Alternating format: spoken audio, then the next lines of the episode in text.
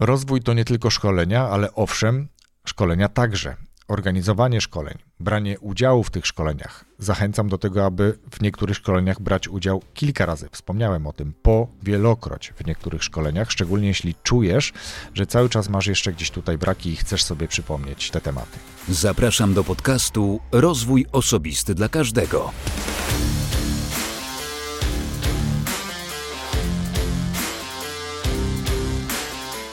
Dzień dobry, cześć. Ja nazywam się Wojtek Struzik, a Ty będziesz słuchać 226 odcinka podcastu Rozwój Osobisty dla Każdego, który nagrywam dla wszystkich zainteresowanych świadomym i efektywnym rozwojem osobistym.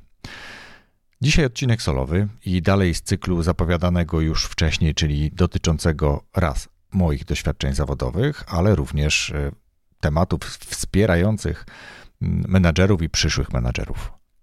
Ale zanim przejdę do sedna, do treści dzisiejszego odcinka, to przypomnę, że w 225 odcinku, również solowym, mówiłem o informacji zwrotnej. Dlaczego jest odbębniana przez menadżerów i nielubiana z kolei przez pracowników. O tym, ale też o innych kwestiach związanych z feedbackiem, bo tak też mówi się na informację zwrotną, mm, mówiłem w solowym odcinku 225. No dobrze.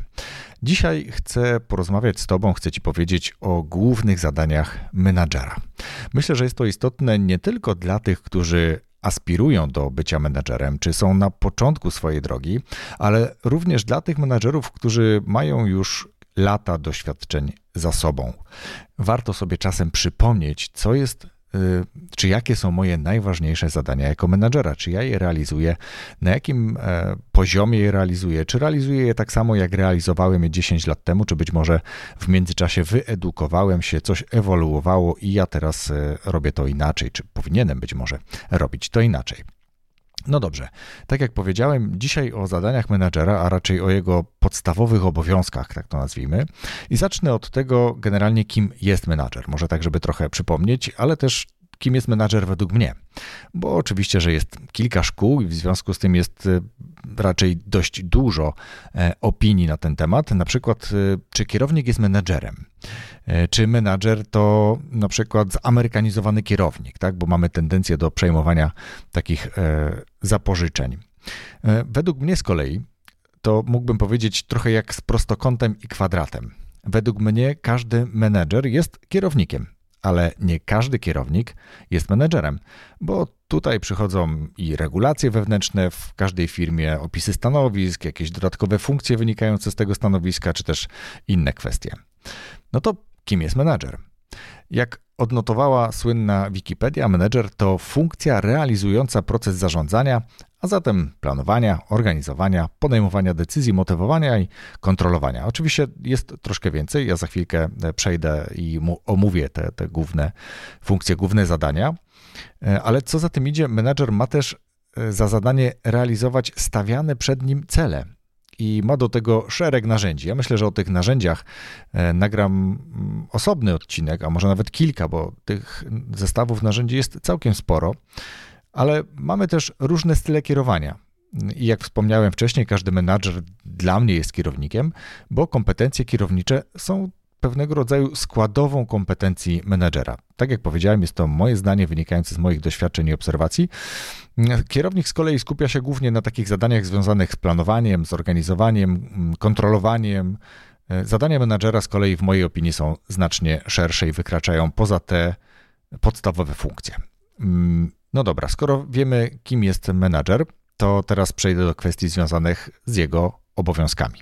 I zacznę jakby tu kolejność nie jest istotna, tak? Czy jakby to nie jest tak, że ważniejsze jest robienie tej funkcji, a to, co powiem na końcu, jest mniej istotne. Każda z tych funkcji, czy każdy z tych, każde z tych zadań są istotne i tylko niektórzy menadżerowie w różnym stopniu, w zależności od A funkcji, B doświadczeń, C stylów właśnie kierowania, czy też struktury organizacji, skupiają się bardziej na jednym czy kilku, a nie na wszystkich. To zacznę od planowania, od planowania pracy. Czyli planowania zasobów, zasobów ludzkich, e, zadań, narzędzi, materiałów. To wszystko w zależności od tego, jakiej branży dotyczy organizacja, czy jaka to w ogóle organizacja jest, w której ten menadżer pracuje. Bo inne zasoby ma do, do zaplanowania, do zadysponowania menadżer pracujący na produkcji, a inne przecież będzie miał menadżer mm, HR-u, czy też menadżer personalny, Human Resources, jakkolwiek to w organizacjach się nazywa, menadżer IT, czy na przykład menadżer floty lub jakikolwiek inny menadżer. Każdy z tych menadżerów będzie trochę inaczej e, podchodził do planowania pracy, będzie miał trochę inne, do, trochę inne zasoby do rozdysponowania. Co ciekawe, tak na marginesie, w niektórych organizacjach występują stanowiska menedżerskie, które nie polegają na zarządzaniu osobami. E, raczej zarządzaniu zasobami, natomiast bez zasobów ludzkich.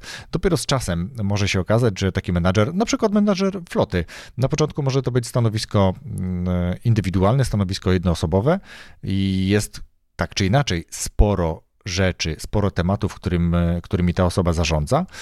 Flota, szczególnie w średniej i dużej wielkości organizacjach, jest co z tym robić, wiem i Pozdrawiam kolegę Zbyszka.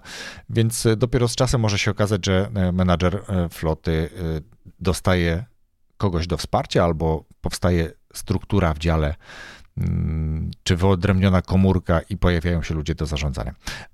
A co nie umniejsza, dlatego że zarządzanie również może polegać na tym, że zarządzamy wszystkim innym, tylko nie ludźmi. Dobra. I tutaj kluczowa też wydaje się być umiejętność takiego proaktywnego działania, wspartego oczywiście doświadczeniem.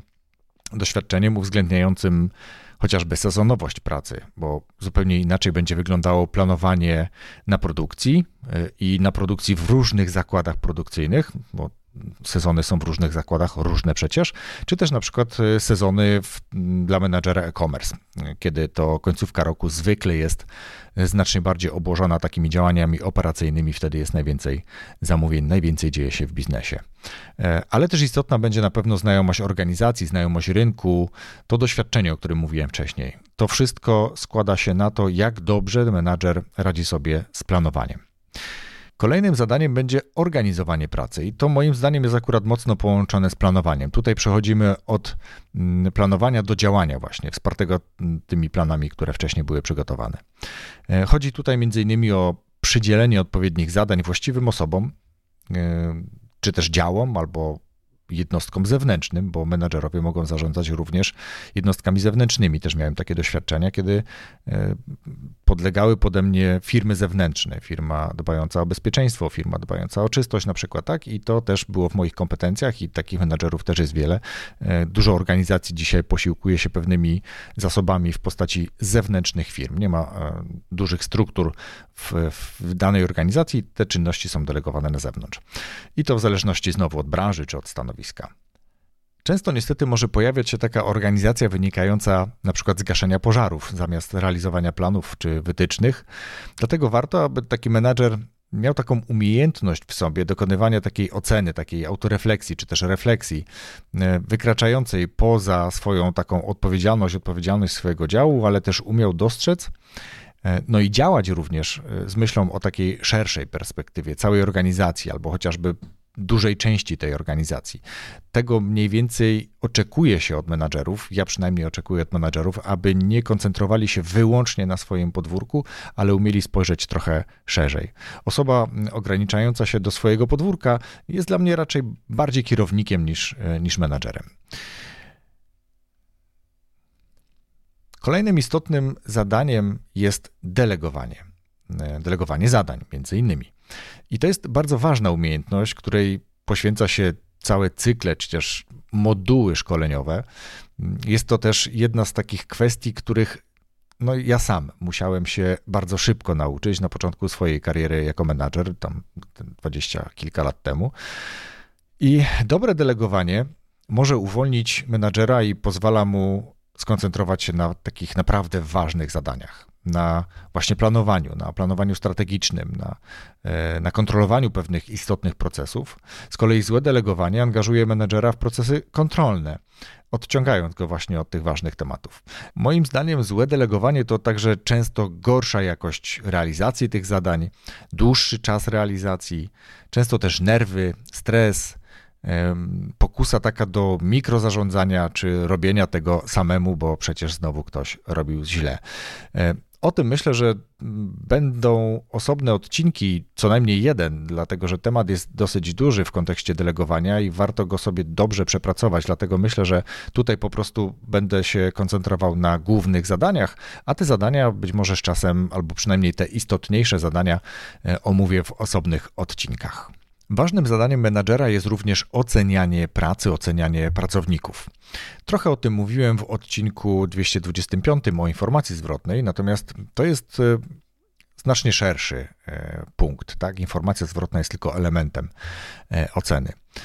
Kiedyś, przynajmniej z mojego doświadczenia i moich obserwacji, kiedyś głównie ta ocena była negatywna, była krytyczna raczej rzadko oceniało się pozytywnie. No, to są, tak jak powiedziałem, moje doświadczenia. Nie mówię o tym, że ja tak oceniałem, ale byłem oceniany albo byłem świadkiem takich ocen. Dzisiaj coraz częściej na szczęście docenia się również starania, a nie tylko same rezultaty. Dlatego bieżąca, czyli nieformalna informacja zwrotna jest niezbędna dla zdrowia i rozwoju pracowników, organizacji, e, działów, mm, zespołów, ale też te cykliczne, formalne oceny poparte arkuszami, normami i instrukcjami są e, tak samo istotne. E, głównie w celach ewaluacji, to o tym między innymi był właśnie odcinek 25, ale także właśnie motywowania i dbania o dobrą atmosferę. Myślę, że tutaj ważna jest również umiejętność, gotowość do takiej autooceny, do autorefleksji, ale też otwarcia się na ocenę współpracowników i podwładnych. To jest bardzo trudne dla wielu menadżerów, takie przynajmniej są moje obserwacje. Łatwiej jest y, wydawać polecenia, łatwiej jest oceniać, czasem bardzo pochopnie, swoich współpracowników i, y, i pracowników innych działów. Trochę gorzej, kiedy ktoś próbuje nam zwrócić uwagę, bo odbieramy to wtedy, no właśnie, jako zwrócenie uwagi, a nie mm, odbieramy tego jako ocenę, z którą możemy coś zrobić, tą informację zwrotną, tak, z którą możemy coś zrobić, rozwinąć się w jakimś kierunku, zwrócić uwagę na to, jak pewne rzeczy robimy. Jako menadżerowie oczywiście. Myślę, że nie trzeba cię przekonywać do tego, że ocena przełożonego i ocena podwładnych to mogą być skrajnie różne oceny. Dlatego warto nie tylko się na nie otwierać, ale wręcz o nie prosić. Naprawdę przemyśl, zaobserwuj i zobacz, czy jesteś na to gotowy mm, jako menadżer, żeby przyjąć informację zwrotną, uczciwą, autentyczną informację zwrotną co do tego, w jaki sposób pracujesz, w jaki sposób e, delegujesz, planujesz, e, czyli w jaki sposób realizujesz swoje zadania menadżerskie. Kluczowym elementem będzie też motywowanie i wspieranie pracowników. Bardzo istotna kompetencja, ważna zarówno dla utrzymania wysokiej efektywności pracy tych zespołów, czy też pojedynczych pracowników, ale też rozwoju całej organizacji, ale też właśnie wspomnianej wcześniej dobrej atmosfery pracy. Temu także poświęcone są dedykowane szkolenia. Zachęcam do brania w nich udziału, nawet powielokroć.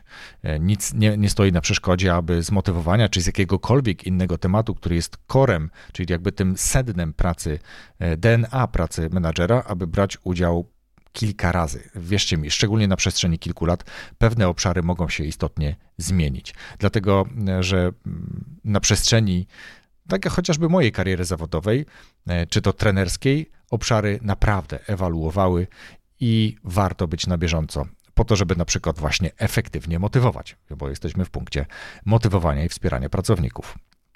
Wspomniana wcześniej informacja zwrotna to właśnie tylko element, e, jedno z narzędzi motywowania pracowników, ale tych narzędzi jest więcej i z pewnością mm, jeden z kolejnych odcinków również poświęcę motywowaniu czy też wspieraniu pracowników. Mm, bardzo podobne, ale jednak to nie to samo. Kolejnym zadaniem menadżera jest kontrolowanie. Niektórzy bardzo to lubią, niektórzy wręcz unikają, w zależności od tego, jakim stylem się posługujesz, albo jaki styl masz w swoim tak zwanym DNA menedżerskim, czy jesteś bardziej czerwony, e, czy być może bardziej zielony, czy żółty, to będziesz różnie podchodził do kontrolowania.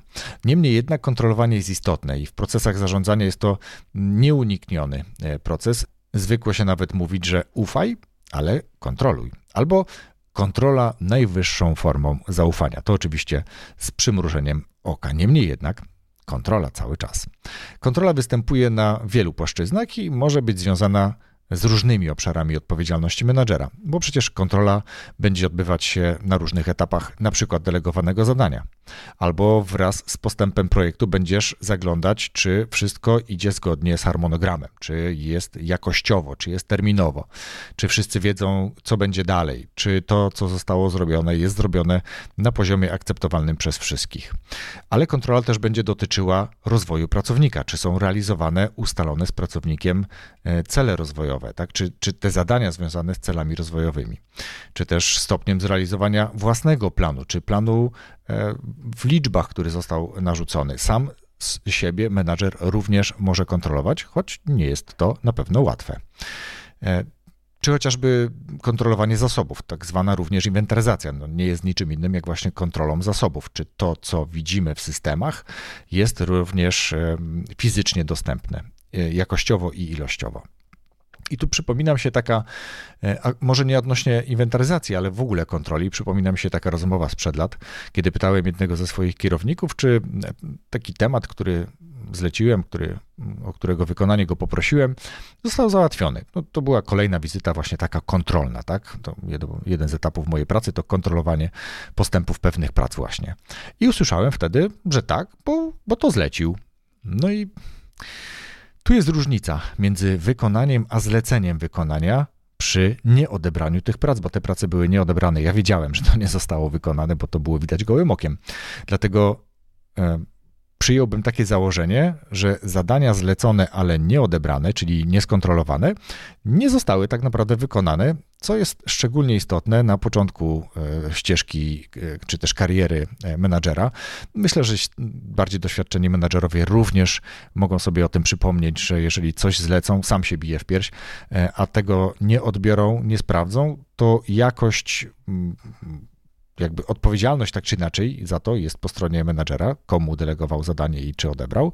O, myślę, że o tym będzie jeszcze dużo, ale tak jak powiedziałem, w punkcie kontrolowania, kontrola jest istotnym, bardzo istotnym w niektórych y, organizacjach czy na niektórych, w niektórych procesach y, zadaniem menedżerskim, więc jak wspomniałem wcześniej, kontrola najwyższą formą zaufania.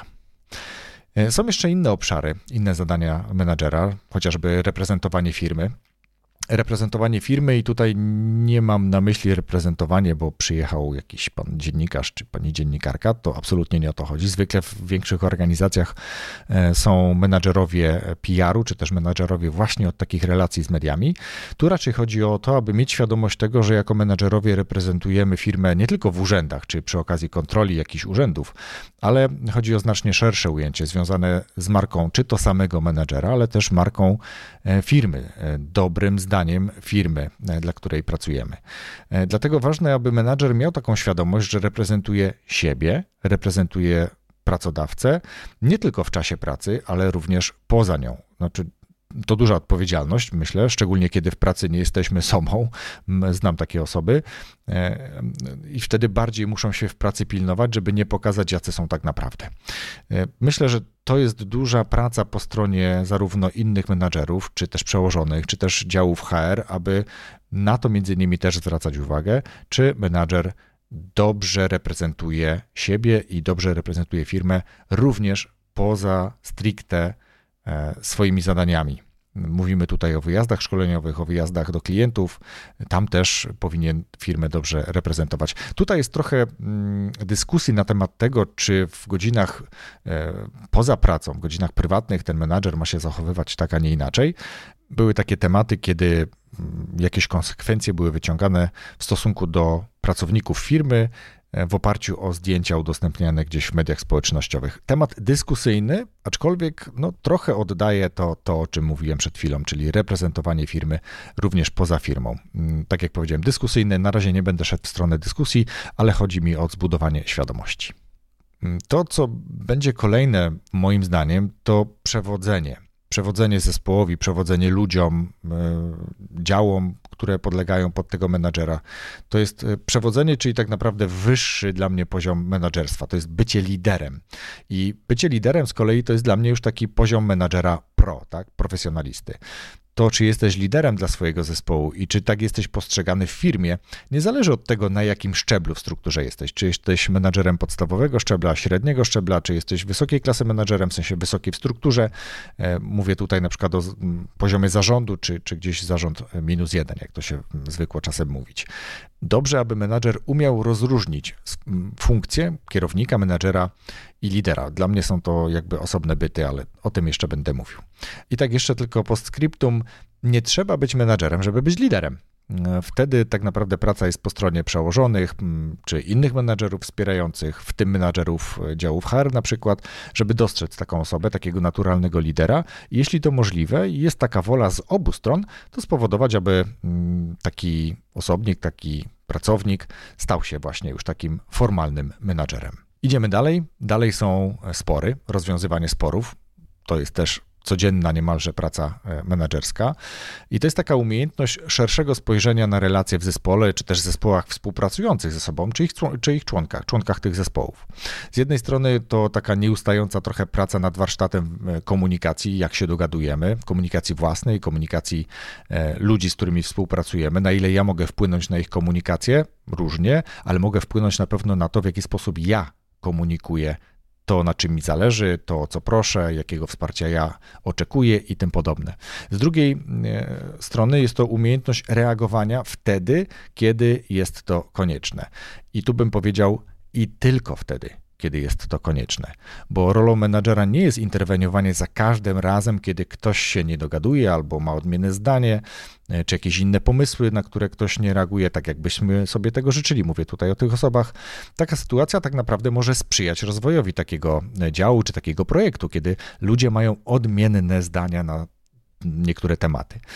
E, za to daleki jestem od popierania czy też namawiania do tego, aby mówić o modnej, myślę, kiedyś takiej koncepcji zarządzania przez konflikt. Ona czasami gdzieś wypływa, jeszcze ktoś to odgrzewa, natomiast w moim odczuciu ona może przynieść raczej więcej szkód niż pożytku, bo aby mówić o takim zarządzaniu przez konflikt, to tylko w niektórych środowiskach i naprawdę już trzeba wiedzieć, co to jest i wiedzieć, umieć rozpoznać, co jest realnym konfliktem, na jakim etapie jest ten konflikt. E, dlatego nie namawiam do tego absolutnie, sam tego nie lubię. Dla mnie jest to bardzo mocne ocieranie się o manipulację, a raczej nie lubię e, ani być manipulowanym, ani manipulować. Zbliżamy się do końca. Dbanie o przepływ informacji to jest z kolei też taka dosyć istotna kwestia, o której troszeczkę też powiedziałem wcześniej, bo wynikające z komunikacji. Ważna kwestia to pilnowanie, żeby wszystkie niezbędne informacje przekazywane były nie tylko pionowo, e, ale również poziomo w strukturze organizacji. I teraz pionowo nie oznacza, że tylko w dół, bo menedżerowie zwykle nie mają problemu, żeby przekazać informacje, tak naprawdę czasem polecenia e, z góry w dół, czyli jesteśmy wtedy menadżerami, przekaźnikami. E, gorzej z kolei, kiedy trzeba przekazać informacje do góry, czyli na przykład do przełożonych. Przecież nie lubimy e, się przyznawać do tego, że sprawy nie idą zgodnie z planem albo że popełniliśmy jakiś błąd. Jest to szczególnie trudne wszędzie tam, gdzie nie ma albo nie ma dobrej kultury sprzyjającej popełnianiu błędów takie podejście, że albo coś zostało zrobione, albo nie, pokutuje jeszcze w wielu organizacjach, myślę, że do teraz. Na szczęście coraz częściej e, pojawiają się menadżerowie edukujący się również w tym obszarze i pracującym nad tym, aby chociażby w, jakby w obszarach ich wpływów, w obszarach ich odpowiedzialności, w ich własnych działach, e, w ich strukturach wdrażać takie praktyki, które temu będą sprzyjały. Porażka przecież nie jest niczym złym. No, nie da się inaczej nauczyć, jeżeli się nie potkniemy, nie, nie popełnimy właśnie błędu. Co innego, jeżeli ktoś stale popełnia ten sam błąd, ale to myślę, że rzadkość. E, przecież nic dobrego w tym, że ludzie nie mówią o swoich porażkach. Mm, tam, gdzie nie mówią o swoich porażkach, trudniej jest mówić o rozwoju. Trudniej jest mówić o autentycznym rozwoju, wynikającym właśnie z tego, że się uczymy. E, nie jest to też, myślę, ekonomicznie uzasadnione, że zamiata się pod dywan. Nikomu to na pewno się nie przyda i będzie tylko powodowało, że problem będzie się nawarstwiał. I ostatnim zadaniem który chcę poruszyć dzisiaj, który o dziwo w materiałach, które przeglądałem, przypominałem sobie niektóre materiały, e, rzadko występował. A myślę tutaj, że jednym z takich istotnych zadań menadżera jest nieustający rozwój i dbanie o rozwój również innych, taka troska e, o ten rozwój. To jest nie tylko bycie szefem dla tych ludzi. Szefem to tutaj bym powiedział e, w takim cudzysłowie, szefem jako pozytywnie odbieranym, bycie też trenerem dla swoich ludzi, bycie mentorem.